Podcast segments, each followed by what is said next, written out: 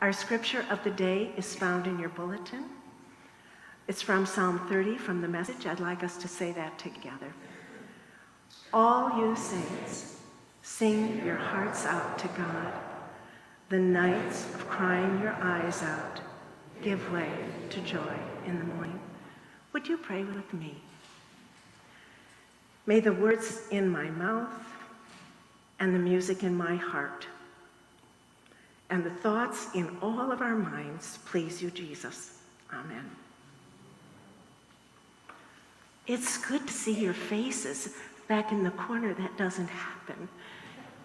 It doesn't seem we could talk together today and I not see your face.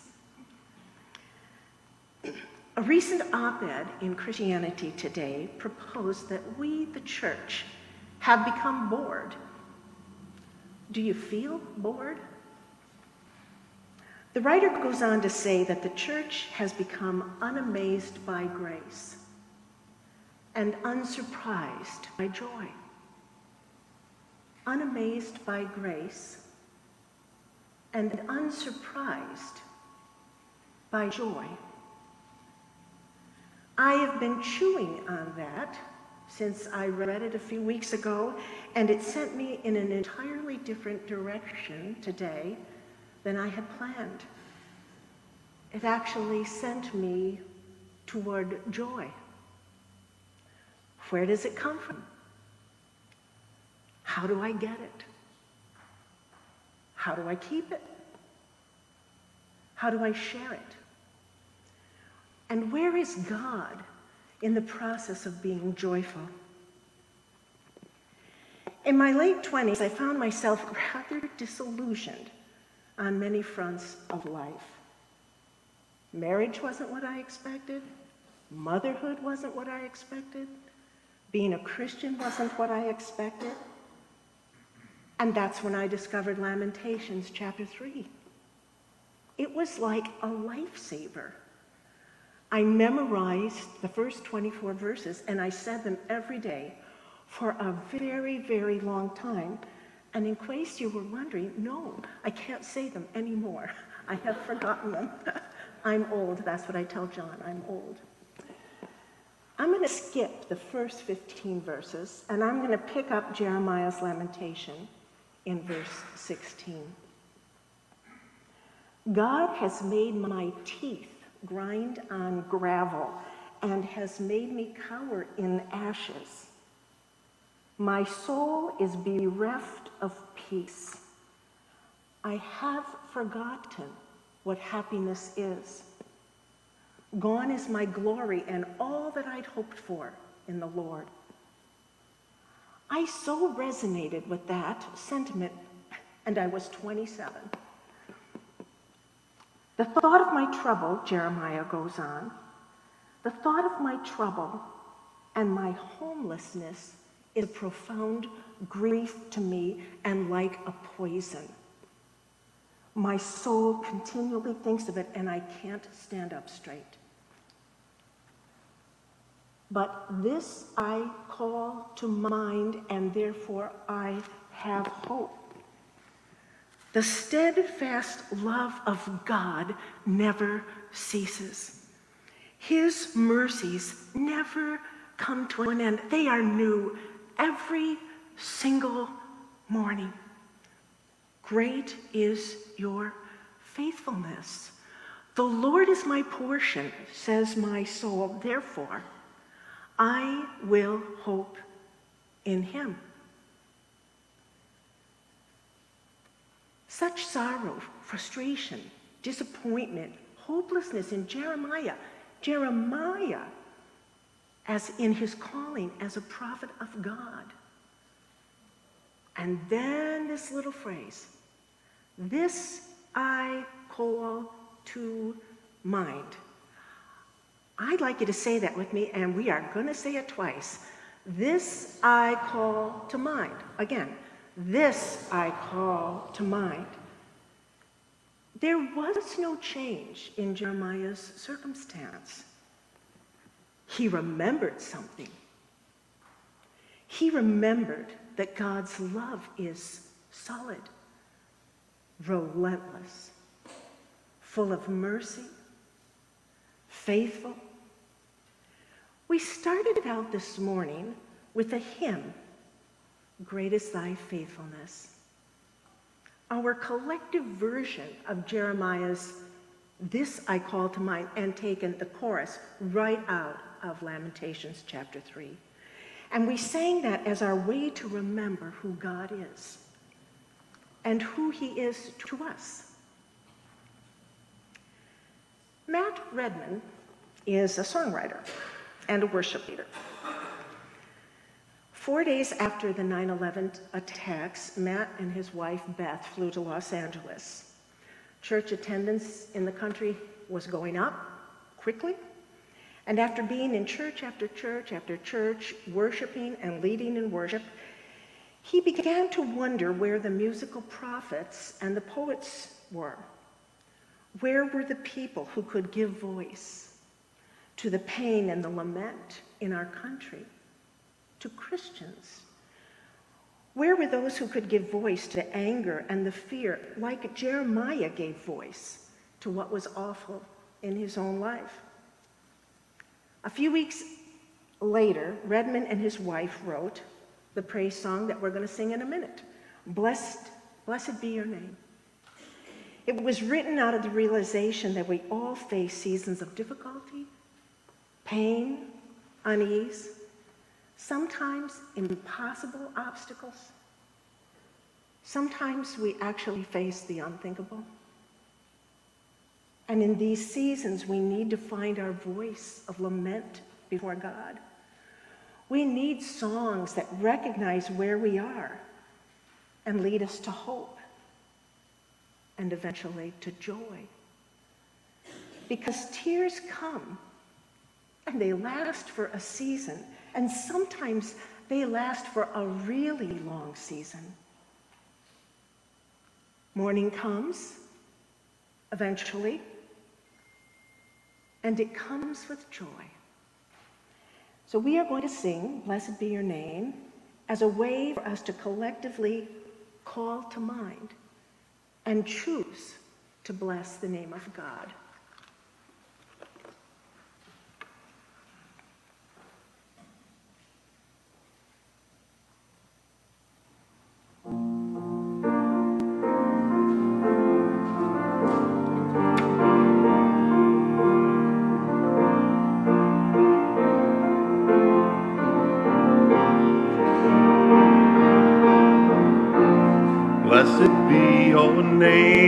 In a land that is plentiful, where your streams of abundance flow. Blessed be your name.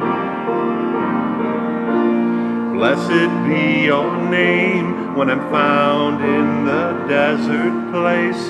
Though I walk through the wilderness, blessed be your name. Every blessing you pour out, I'll turn back to praise. When the darkness closes in, Lord, still I will say, Blessed be the name of the Lord, blessed be my name. Blessed be the name of the Lord, blessed be your glorious name. Blessed be your name when the sun's shining down on me, when the world's all is what should be. Blessed be your name. Blessed be your name on the road marked with suffering, though there's pain in the offering. Blessed be your name. Every blessing you'll pour out, I'll turn back and praise. When the darkness closes in, Lord, still I will say, Blessed be the name of the Lord, blessed be your name. Blessed be the name of the Lord, blessed be your glorious name.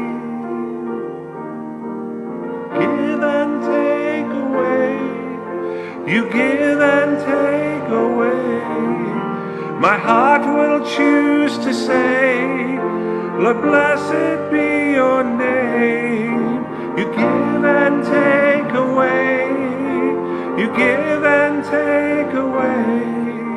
My heart will choose to say, Lord, blessed be your name. Blessed be the name of the Lord. Blessed be your name.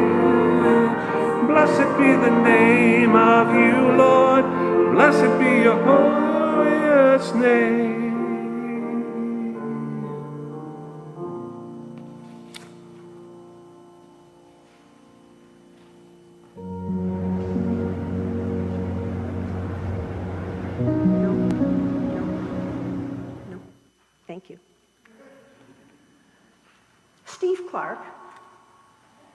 Former senior pastor here, gave me a wonderful hook on which to hang the hard in life. A way to give grace sometimes instead of blame. He said, Everything in the universe is broken. Life gets really hard sometimes because of the brokenness in everything, because of the broken in everyone.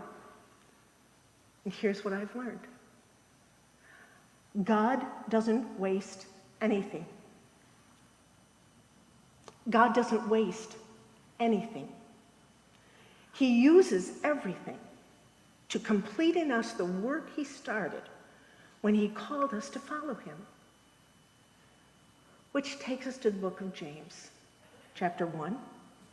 James writes, My brothers and sisters, whenever you face trials of any kind, consider it nothing but joy.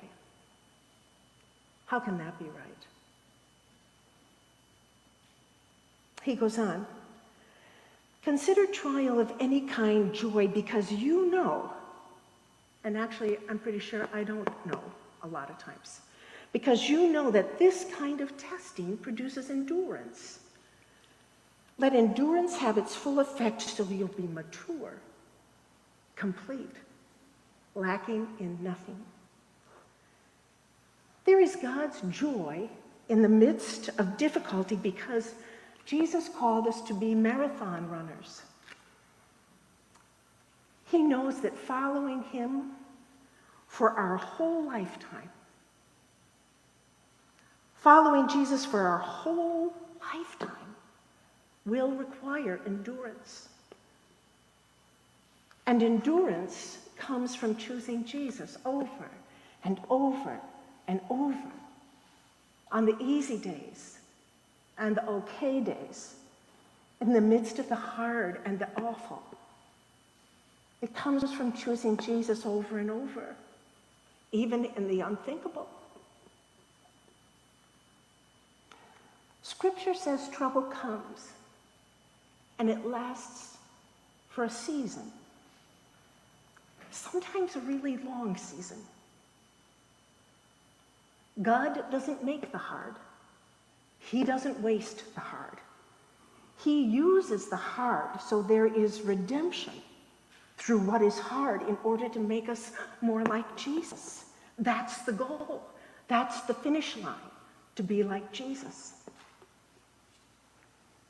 In Ephesians 5, Paul lists the kind of produce our lives yield when we choose Jesus over and over and over. And it's fruit, something sweet, something refreshing, and the fruit is love. When we choose Jesus over and over, no matter what he produces in us, peace and patience and kindness. When we choose Jesus over and over and over, no matter what he produces in us, the sweet, refreshing fruit of goodness, faithfulness, gentleness, self control. And when we choose Jesus over and over, he produces in us the sweet fruit of joy. We look at Jesus, the one who called us to faith and is going to finish in us what he started. We look at Jesus and we see a God who cannot be seen. But Jesus has been here all morning because he promised if we came in his name and asked, he would come. And because he has come, we cannot be the same as when we arrived. He is changing us. That is the grace of his company, changing us to look more like him. We cannot make those changes or develop endurance entirely in a, in a vacuum. So he gives us each other. We sing together. We understand scripture together. We share stories over coffee of his faithfulness together. We walk together through the good and the difficult days. We help each other. We help each other carry burdens of illness, loss, grief, isolation, anxiety, depression, fractured relationships. We go together.